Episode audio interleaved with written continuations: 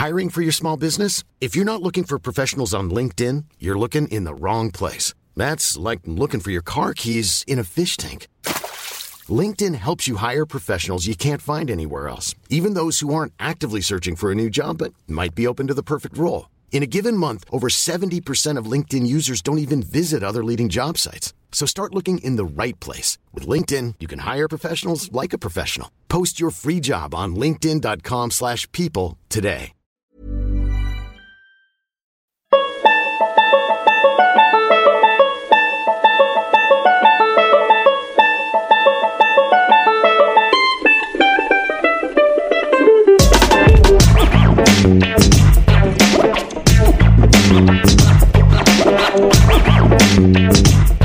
Hello, hello, test, test, one, two.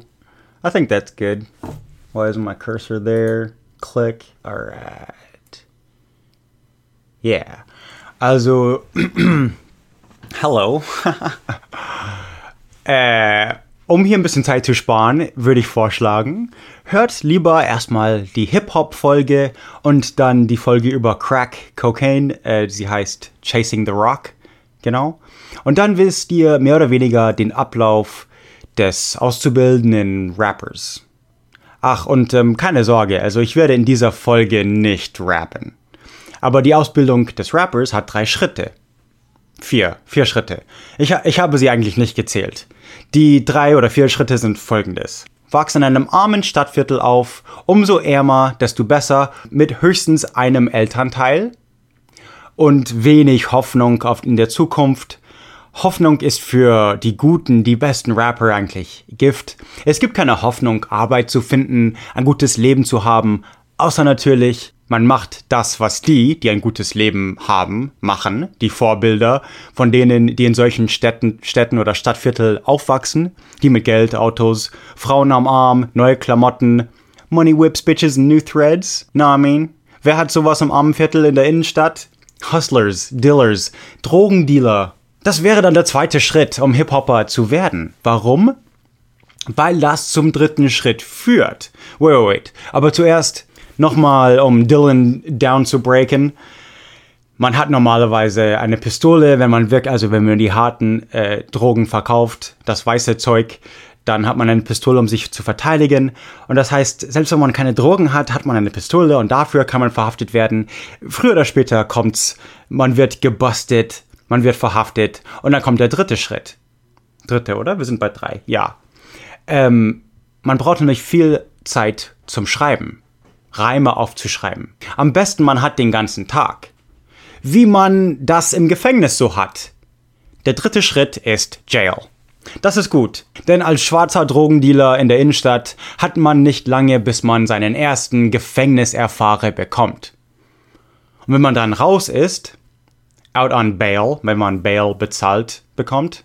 Out on bail, fresh out of jail, California dreaming. Susan, I stepped on the scene, I'm hearing Hoochie screaming, fiending no, for money and alcohol. The life of a West Side player where cowards die in the strong ball. Only in Cali where we riot, not rally to live and die. In LA we wearing chucks, not ballies. Du, da du darfst nicht rappen, du hast versprochen. Dressed in lokes and khaki suits and ride is what we do. Flossing but have caution, we collide with other crews. Famous because we program. Noch was? Worldwide, let them recognize from Long Beach to Rosecrans. Bumping and grinding like a slow jam. It's West Side, so you know the roll and bow down to no man. Bist du jetzt fertig? Say what you say, but give me that bomb beat from Dre. Let me serenade the streets of LA, from Oakland to Sacktown, the Bay Area and back down. Cali is where they put they Mac down. Give me love! Auf jeden Fall bist du keine Ausnahme. Du bist ein Kämpfer, bist ein Krieger. Der Beste zu sein, muss man praktisch aus den schlimmsten Bedingungen kommen. Du bist ein Produkt deiner Umgebung. Ein Produkt von deinen Eltern. Deine Mutter war eine Black Panther. Als Terrororganisation wurde sie eingestuft. Du warst schon im Knast eigentlich, bevor du überhaupt geboren wurdest. Als deine Mutter verhaftet wurde, wegen Verdacht an geplanten Terrorakten in Manhattan, war sie fünf Monate mit dir schwanger. Heute ist sie ein Vorbild der Black Lives Matter und ist immer noch darin ver verwickelt. Aber das ist eine, ja, ist crazy shit. Das ist eine andere Folge. Du bist in Harlem, Brooklyn, Bronx aufgewachsen. Es liegt dir also im Blut zu kämpfen. für die Rechte zu stehen, für die, die aus deiner Nachbarschaft kommen, die Armen, die Schwarze, überall. Die Welt ist nicht fair. Umso stärker du bist, umso leichter wirst du es haben. Aber die Generation deiner Mutter kämpft ja nicht um Macht, sondern um Gerechtigkeit, Gleichberechtigung. Du hast ein moralisches Bewusstsein geerbt. Wie soll man leben? Wonach soll man sich richten? Die Kirche ist vielleicht zu streng, zu sehr den Kontakt mit der Realität verloren. Der Pfarrer versteht das Leben auf der Straße nicht. Aber sie helfen einander schon.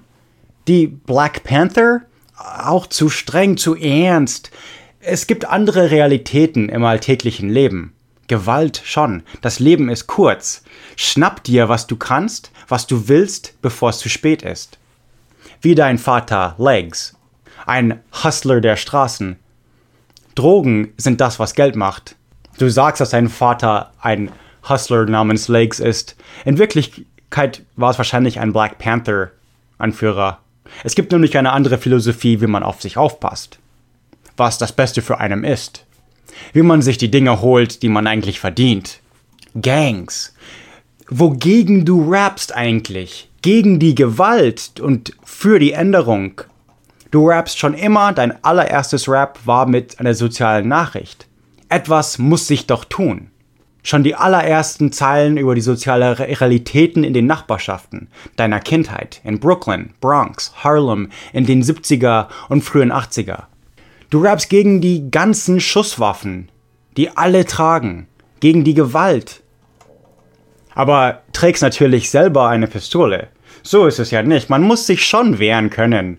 Hypocrite, ein Scheinheiliger in dieser Weise, aber in Wirklichkeit spiegelst du nur die komplexe Realität zurück. Als ob nicht alle sowieso Gangs sind eigentlich. Die FBI ist nur die größte, mächtigste Gang. Die holen sich auch, was sie wollen. Die Weißen im Kongress, in der Regierung entscheiden, wer was bekommt. Selber nur eine Gang. Vielleicht die größte. Ein Corrections Officer, als du einmal aus dem Gefängnis kam, sagte dir einmal, Sie sind die größte Gang in New York. Aber die Schulen in der Innenstadt sind nicht sehr gut. Du fragst dich, ob das nicht doch Zeitverschwendung ist.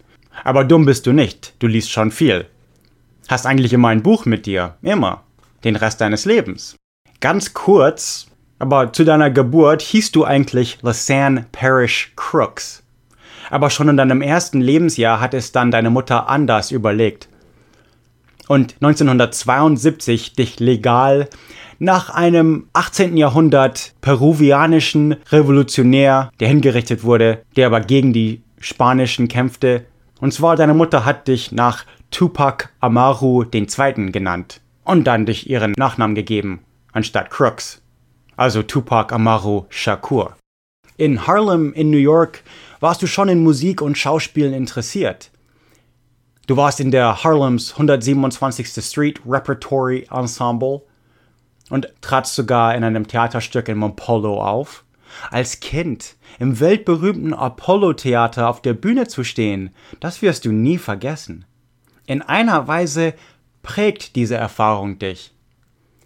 Mit 15 Jahren bist du in deiner Mutter erst nach Baltimore, also in deiner Highschool-Zeit, aber dann auf die Baltimore School for the Arts gewechselt. Schauspielen, Poesie, Jazz, sogar Ballet. Du warst in Shakespeare-Stücke. Wenn du auf Shakespeare zurückblickst, sagst du Shakespeare, some real ghetto shit. Du warst in der Schule sehr beliebt.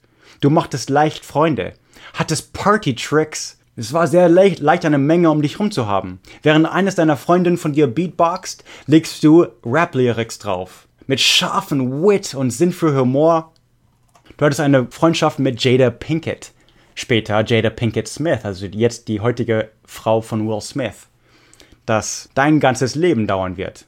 Aber in deiner Zeit in Baltimore kamst du auch in Kontakt mit der Young Communist League USA. Du gingst sogar kurz mit der Tochter von dem Anführer der Baltimore-Kapitel der Communist Party USA. Doch 1988 zog deine Mutter und dich wieder um, aber diesmal nach Marin City, ganz am Ende vom Land, von der Ostküste zur Westküste nach Kalifornien. Das ist nur ein, eine winzige Strecke nördlich von San Francisco auf der anderen Seite von der Golden Gate Bridge. Dort gingst du kurz auf die Highschool und dein erster Rappername war MC. Dein erstes Rap war schon über Gun Control, also Schusswaffenkontrolle. Und wie gesagt, Shakespeare nennst du jetzt some real ghetto shit. Aber deinen Abschluss hast du nie bekommen. Eines Tages dachtest du dir, es war doch Zeitverschwendung und gingst einfach nie wieder hin. Aber bevor du die Schule beendest, ja, also rappen kannst du. 1989 veranstaltete deine Poesielehrerin einen kleinen Konzert, wo du zeigen konntest, was du kannst. Das führte direkt zu einem Vertrag mit Digital Underground, wo du zuerst als Roadie, Backup-Tänzer und hier und da auch MCst. Dann endlich sogar Solo-Rapper. Schon drei Jahre hast du jetzt sogar vor dem Mic Erfahrung. Und Digital Underground Soundtrack für den Film Nothing But Trouble. Bist du dabei? Bist du zu hören? Und dann als Solo-Künstler I Get Around. Oh yeah. Es war auf Platz 11 auf der US Billboard Hot 100. Ein Hit in die Charts. Das bist du jetzt. Und kurz darauf bist du jemand, der eine Platte auf dem Markt hast. Tupacalypse Now. Der Albumname ist von dem äh, 1979er Film Apocalypse Now. I love the smell of napalm in the morning.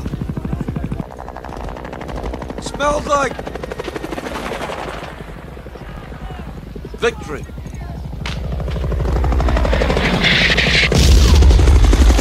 Fun. Trio Rap Crew Strictly Dope to Digital Underground zu den in eines der Top 10 Hits Tupacalypse Now. What's up? Yo, this see no rollers try to jack a nigga cause a nigga with a perm rolling on a coupe with gold. Yo, man, what's up? This ride, motherfucker jack me up rolling around bumping because music loud, you know what I'm saying? Was viele zukünftigen Rapper wie Nas, Eminem, äh, Game und anderen wirklich als Inspiration für, ihre, für ihren Stil benennen werden. So den, Unter, den Underground-Feel so ein bisschen. Aber es gab schon die Kritik auch dagegen, denn es hatte teilweise sehr gewalttätige Lyrics. Und als ein State Trooper, ein Polizist, ermordet wurde, während der Mörder in seinem Auto eine Tupac-CD spielte, kam dieses Gespräch doch in die Öffentlichkeit. Dan Quayle, der mal als Präsident lief, sprach gegen Tupacalypse Now und die Lyrics an, also Brutalität gegen Polizisten und so weiter. MTV an der anderen Hand sagte, du seist eines der besten Rapper aller Zeiten. Und das ist nur der Anfang. Aber was bist du jetzt eigentlich? Du rappst ganz klar gegen Gangs, gegen Gewalt. Also, deine Logik ist doch folgendes. In deinen Rap sagst du ja, wie dumm das Ghetto-Leben ist. Das Hasseln, Dillen, Gangs. Gewalt ist nie die Lösung. Drogen killen. Drogen bringen um. Thugs, klauen. Einen auf tough machen ist nicht die Lösung. Dich kann man glauben. Wenn du sowas sagst, denn du bist doch der König der Thugs. Wer hat mehr Street Cred als du? Du beugst dich vor keinen. Wehe, es wagt einer. Aber halt! Das ist doch wieder Gefängnisdenken. Mist! Dein zweites Album wurde noch erfolgreicher. Strictly for my N-I-G-G-A-Z, also mit Punkten. Das steht für Never Ignorant, Getting Goals Accomplished. Anfang 1993. Und ja, du verbrachtest Zeit im Gefängnis, acht Monate in Einzelhaft, aber mit Stift und Papier. Shug hat dann Bail bezahlt, um dich rauszulassen. Und dann kamst du zu Interscope.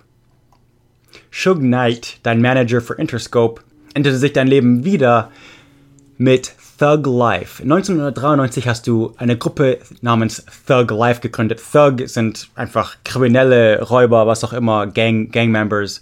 Als die Stadt dich anklagte, hast du die Stadt angeklagt. Du hast aus Versehen jemanden umgebracht. Du hast getötet. Aber was du nicht gemacht hast, war einen Polizisten umgebracht, wo die Stadt dich aber verklagt. Du hast doch viel zu beweisen. Es gibt so viele Kritik. Du musst alles beweisen irgendwie, wer du bist, was du kannst wie Jesus aus dem Nichts die letzten drei Jahre seines Lebens Wunder bewirkte, änderst du für immer die Hip-Hop-Szene. Dein drittes Album Me Against the World, Ich allein gegen die Welt, was auch zeigt, wie du dich verteidigen musst. Du wirst nicht verstanden oder missverstanden, aber Me Against the World gehört zu den besten Rap-Alben aller Zeiten. Auf jeden Fall hören die Leute jetzt dir zu. Für die Rolle für Bubba vorgelesen in Forrest Gump, Du warst bei Yo MTV Raps beliebt. Du warst in Filmen mit Janet Jackson, Above the Rim. 1994 aber wolltest du mit Bad Boy Records aufnehmen. Eine, Ko eine Kollaboration mit Notorious B.I.G. und Puff Daddy. Und ihr solltet euch im Studio treffen. Biggie aber wurde gewarnt, nicht dort zu sein. Und Biggie sagte dir auch, nicht ins Studio zu gehen an dem Tag. Trotzdem, du gingst hin. Und als du rauskam, wurdest du angeschossen. Fünfmal. Sie wollten dich umbringen. Aber du bist nicht gestorben. Wenn Biggie es wusste, warum hat er dich nicht stärker gewarnt? Warum hat er nicht verhindert, dass du hin bist? Und wie, woher konnte Biggie auch wissen, was es passiert? Biggie wusste, dass es passiert. Das muss Biggie gewesen sein oder was mit ihm gewesen sein. Die East Coast West Coast Rivalry. Biggie und Puff Daddy sind von New York, von der Ostküste. Du von Kalifornien, die Westküste. Das hier fing schon viel früher an. 1986 schon Gangster-Rap. Ice-T macht vielleicht den ersten Gangster-Rap-Song.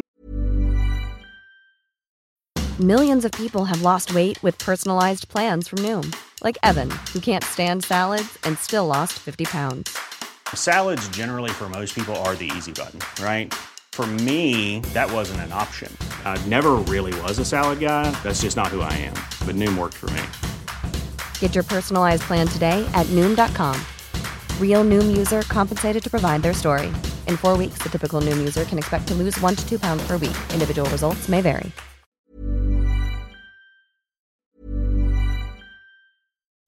When you make decisions for your company, you look for the no brainers. If you have a lot of mailing to do, stamps.com is the ultimate no brainer. Use the stamps.com mobile app to mail everything you need to keep your business running with up to 89% off USPS and UPS. Make the same no brainer decision as over 1 million other businesses with stamps.com. Use code PROGRAM for a special offer. That's stamps.com code PROGRAM. Hat nichts mit dir zu tun. NWA, gut. Fuck the Police, Straight Outta Compton, das war Westside, Death Row, Snoop Doggy Dogg, Nate Dogg, Dr. Dre und dann natürlich du. Beef kam ins öffentliche Lexikon. New York fang das Ganze an, wo du auch herkommst. Wu-Tang waren dann die großen Namen, Nas, Bad Boy Entertainment, Puff Daddy, Notorious B.I.G., später Jay-Z, viele weiteren. Aber der erste Diss kam vom Osten. Tim Dog schrie Fuck Compton 1991 und machte sich über die ganze LA-Rap-Szene lustig, insbesondere NWA. Im Video wurden Easy E, Ice Cube und Dr. Dre verarscht. Das war 1991 und die Reaktion von Cali war enorm. Es eskalierte jetzt, drei Jahre später, zwischen Bad Boy und Death Row.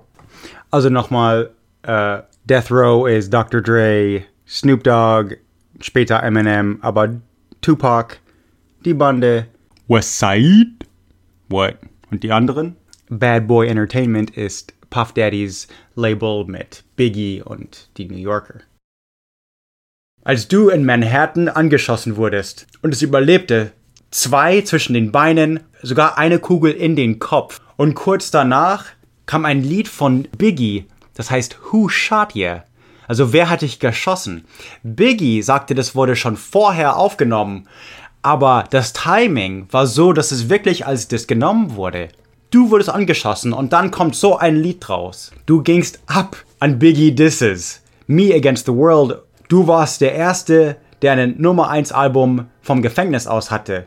Der bekannteste Lied ist vielleicht Dear Mama, was für zwei Grammys nominiert, aber nicht gewonnen hatte. Und na, als du von Gefängnis raus bist, hast du mit Death Row gesigned, als ein Teil von deiner Bail Agreement. Fünfmal Platinum, Eyes on Me. Aber was ist mit Biggie und Who Shot Ya? Im nächsten Jahr disste dein Manager Suge Knight bei der Source Awards Verleihung Bad Boy und Puff Daddy in New York City. Dissen, dissen ist Disrespect. Ich glaube, die meisten wissen das, aber bloß, ja. Also absichtlich beleidigen. Ja, yeah, Executive Producers, kommt nach Bad Boy, sagt ihr, wo Executive Producer, also sprech Puff Daddy, nicht in euren Videos tanzen und zu euren Rap-Lyrics adlibbing wird. Und Snoop Dogg zerstörte Teile von New York, wie Godzilla irgendwie in seinem Musikvideo. New York, New York. Der Beef zwischen Ost und West war in vielen, vielen Lyrics der Zeit. Aber nach Hushatje nahmst du das Ganze persönlich. Hit 'em up ist deine Antwort. Deine Antwort an Biggie und Puffy und die ganzen ist ziemlich krass. Du machst dich über seine Mutter lustig und Sachen, die jetzt eigentlich in Hip-Hop tabu sind.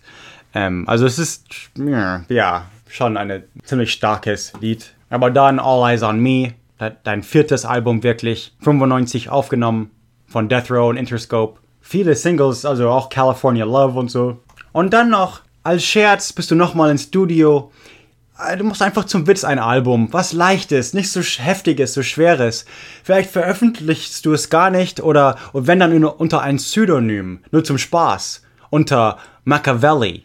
Eigentlich als Witz gedacht, wirklich. Machiavelli, The Dawn Illuminati, The Seven Day Theory, oft einfach bloß Seven Day Theory genannt, ist dein fünftes Album. Hast du in sieben Tagen aufgenommen, in August aufgenommen. Aber am 7. September 1996 bist du nach Las Vegas, Nevada. Wolltest einen Sugar Ray Kampf von der NGM auf der Flamingo Road, aber hielt dein Auto neben dich an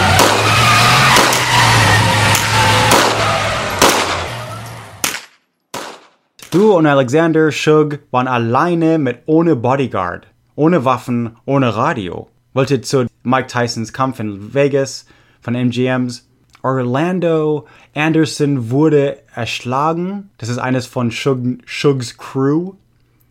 Und vorhin in New York ähm, es gab einen Vorfall in einem Einkaufszentrum, wo Anderson irgendwie die Kette äh, von einem Bad Boy-Typen äh, gen genommen hat oder andersrum, Death Row-Kette, ja, äh, was auch immer. In einem Einkaufszentrum gab es Stress ein paar Jahre, ein paar Monate davor und hier wurde Anderson geschlagen und aus irgendeinem Grund hat Tupac, du, Tupac und Suge Knight keine Bodyguards. Trayvon, ein Augenzeuge, der aber nicht wirklich vor Gericht kam als Zeuge, hat das Ganze gesehen und sein Auto hat auch das von Tupac irgendwie geblockt. Glaubt man, keine Ahnung. Äh, die Bullen sind vorbei, haben das Ganze irgendwie ähm, aufgeschrieben, aber sind dann wieder weg. Der Tag, nachdem du gestorben bist, kam ein Schuldigspruch vom Gericht für Vergewaltigung. Aber wer brachte dich um? Die Crips. Wahrscheinlich. Das ist, das ist die kurze Antwort. Das kommt, das kommt wieder. Deine Asche wurden in einem Blunt geraucht. Aber wer hat's gemacht? East Coast? War es Bad Boy Entertainment? Biggie? Puff Daddy? Puff Daddy ist Sean Combs oder P. Diddy. Ehrliches Geständnis jetzt, ich war nie Puffy-Fan. Also, äh, er hat Bad Boy Entertainment gegründet und dann Biggie gesigned, Biggie Smalls, Christopher Wallace. Auch eine, die, die berühmte, die bekannte äh, Rapper-Geschichte schon gedealt, gehustelt, als er ein, praktisch ein Kind in Brooklyn war mit 17 und er war ziemlich groß. A, a big kid, kann man sagen. Nicht, nicht dünn wie Tupac. Es gibt, einen, es gibt einen Film über ihn, das heißt Notorious, glaube ich, 2009. Da kann man so sein Leben sehen. Der Film ist nicht schlecht. Ähm, ja, aber er würde einfach rappen, während er wartet zu verticken und einfach um die Zeit zu vertreiben. Keine Ahnung. Aber er wurde in, in, also er wurde auch verhaftet, er wurde einfach zu groß und verbrachte Zeit im Gefängnis, wo er wirklich das Reimen ernst nahm. Mit 19 Jahren schon merkte er, okay, nee, das Gefängnis ist, ist nicht das Leben. Ähm, da gab es auch Interviews mit Tupac im Gefängnis und so, wo Tupac sagte, äh, das, ist, das hier ist nicht der Spot, das ist nicht. Man, als Kind, also Gefängnis wird immer verherrlicht. Man sagt, als junger Schwarzer vielleicht im Ghetto oder sonst wo halt, äh, man sagt halt, ähm, Gefängnis ist, wo man lernt, die Dinge im Leben, was man lernen muss, bla bla bla. Und äh, aber Biggie und Tupac sagten dann vom Gefängnis aus, nein, da will man nicht hin. Das ist, man, man sagt dir, was du machen darfst und was nicht, und das ist Kacke und das ist nicht was Gutes und ähm, es beweist gar nichts. Und ja, ja, also okay. Auf jeden Fall, äh, Biggie ist geheiratet. Er hatte, na, also Biggie ist unschuldig, erstmal. Lange Geschichte kurz Biggie ist unschuldig. Er hatte überhaupt keine Interesse an Tupac Beef. Tupac Beef war wirklich krass, ähm, also sehr heftig und er hat, er wollte einfach nichts damit zu tun. Okay, aber Biggie nach Tupacs Tod, äh, es gibt da, äh, ich habe da einen Dokumentarfilm gesehen, wo er dann zur Westküste kommt ähm, und will sich mit der Westküste wieder versöhnen, aber wird nur geboot. Ähm, also das East Coast West Coast Beef war ziemlich heftig. Biggie lebte auch bloß weniger als ein Jahr nach Tupac. Er wurde dann auch genau der gleichen Weise, also im Auto, es kam ein anderer Auto von hinten, dann nebenan und schoss ihn an in einem Drive-By, also beide kamen im Drive-By um Leben. Wieder was mit Bloods und Crips zu tun. Ich meine, Biggie, Biggie war ich schon eher Fan als Tupac zu der Zeit, zu der, ja, also da, da, da kann ich mich schon noch erinnern, die in MTV zu sehen und so und äh, mich zu freuen, um, wenn das kommt. Also da kann sich, glaube ich, jeder an, an äh, Notorious B.I.G. und so diese, diese Dinge erinnern. Genau, das hier, ist, ja, das könnte ich einfach Uh-oh, nein. Sicker than your average. Hey, hey, hey, Papa wait, twist wait, wait. cabbage off Ah, and stick. Nick stop. Don't think shit stink pink gators. My Detroit players. Tim Okay. for my hooligans in Brooklyn. Dead Okay, right, komm, okay. right, Ja, machen wir mit. Also, nein, wer hat jetzt wirklich Tupac umgebracht? Und was ist vor allem nach seinem Tod pass passiert? Denn Tupac ist der erfolgreichste nicht lebende Rapper zur Zeit. Ähm, und das ist eigentlich, er ist, das ist eigentlich Wahnsinn. Er, ist, ähm, er hat mehr Platten verkauft nach seinem Tod als vor seinem Tod. Er hat auch mehr Platten, also er hat mehr Platten veröffentlicht. Das ist, das ist, glaube ich, der einzige, der so, so rekordmäßig oben steht und wirklich mehr nach seinem Tod veröffentlicht. Es gab einen Hologramm von ihm. Ähm, das ist, das zu übermitteln, muss ich erstmal ein bisschen zurückgehen und deswegen bleibt dran. Es kommen noch ein paar Minuten. Und was ist dieses Footlocker-Incident? Was, wer hat wirklich, wer ist Orlando Anderson? Warum wurde er erschossen? Ähm, das, das Ganze, wer hat Biggie erschossen? Bleibt dran. Nach der Musik geht's weiter. Papa and Puff, close like Starsky and Hutch, stick the clutch, dare squeeze three at your cherry Für M3, Pete Coleman und Justin Dow, ich bin Travis Dow. my peace, keep Nicht vergessen, uns bei iTunes zu bewerten. Jesus peace, with Amerikaner für euch. Packing, asking who want it, you got it, nigga, flaunt it, that Brooklyn bullshit, we on it. Aber unser Machiavelli, ne, also insgesamt hat er 75 Millionen Alben verkauft. All Eyes on Me, Greatest Hits sind zwei der best äh, verkaufende Rap-Alben aller Zeiten in der US Rock'n'Roll Hall of Fame. Ne, nicht nur Rap, sondern einfach äh, schlechthin die bestverkauften Alben aller Zeiten. Und gerade jetzt, vor einem Monat, also 2017 im April, kamen sie zum Rock'n'Roll Hall of Fame eben. Und er rappte eben über soziale Themen meist, Inner Cities, äh, ja, äh, seine Familie, sein Hintergrund war eben Black Panther. Alright, aber es war nicht Biggie. Es war, okay, Orlando Baby Lane Anderson. da gab es eben dieses Footlocker-Incident. In Los Angeles, äh, Death Row Associate Trayvon Lane, der auch eben dabei war bei in, der, in dem Schuss, am, also es war Trayvons Auto am Schluss. Trayvon, hatte eine Medaille gestohlen, das heißt, es könnte irgendwie Rache sein. Trayvon war ein Zeuge, der auch das Auto von ihm war im Weg. Äh, also, ja, okay. Aber Shug hatte Verbindungen mit den Bloods. Und zwar tiefe Verbindungen. Und auch, und auch Trayvon und das Ganze. Und deswegen ähm, nicht East und West, sondern einfach, ähm, ja, äh, Gang-Verbindungen. Das war einfach, ja, wenn man zu eng an Gangs ist, dann passiert halt schle schlechte Dinge. Und man sieht das auch, weil es dann Gang-Rache, also es Gang-Rachengewalt in LA gab. Ähm, an Crips, also Bloods, an, also die Roten gegen die Blauen ähm, in LA nach dem Tod von, von Tupac. Andere sagten einfach, ja, es ist ganz offiziell, dass ja, es war durch, wegen Gangs und, und das Ganze.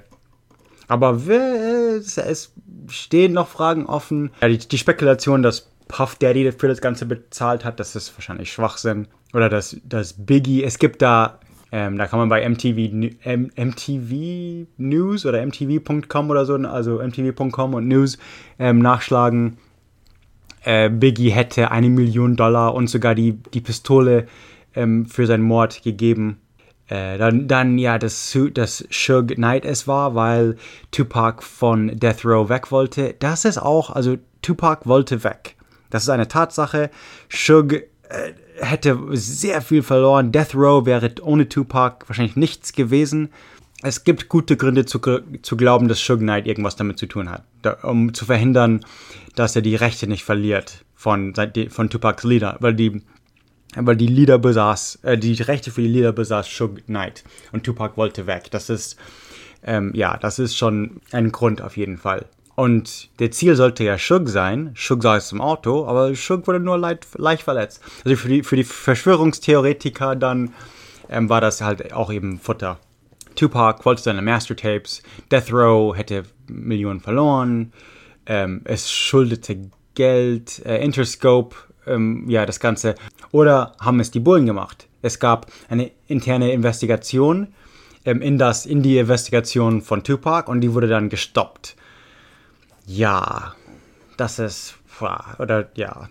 Um, Nothing can stop me but death. And even my music will last forever, sagte er in einem Interview, Tupac. Also, wie gesagt, er hat mehr, mehr verkauft nach seinem Tod als zu seinen Lebzeiten, mehr Platten veröffentlicht nach seinem, also in den letzten Jahren oder so, hat er, war er sehr produktiv, hat sehr viel aufgenommen ähm, und dann nicht veröffentlicht, also dann wurde er erschossen, aber er war wirklich ein Ikon, also ein, das Objekt von tausend Graffiti-Stücken und so weiter.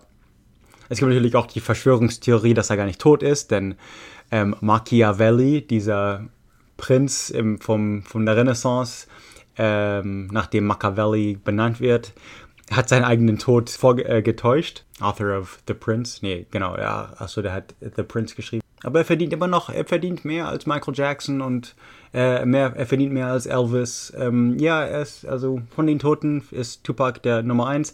2002 gab es ein Hologramm, das muss man googeln, ähm, das mit Dre oder mit Snoop Dogg und Dre. Und dann stand Tupac an der Bühne. Das war schon ein bisschen komisch. Also, ähm, da stand, ja, also Hologramm von Tupac. Äh, ein bisschen komisch, was die mit ihm machen nach seinem Tod schon, finde ich. Die haben, die haben dann, äh, ich glaube, das ist California Love mit, ja, mit uh, Hologram kann man googeln und ja, okay. Throw it up. East side, west side, it's all good. From New York, California love, San Jose. Have a nice day.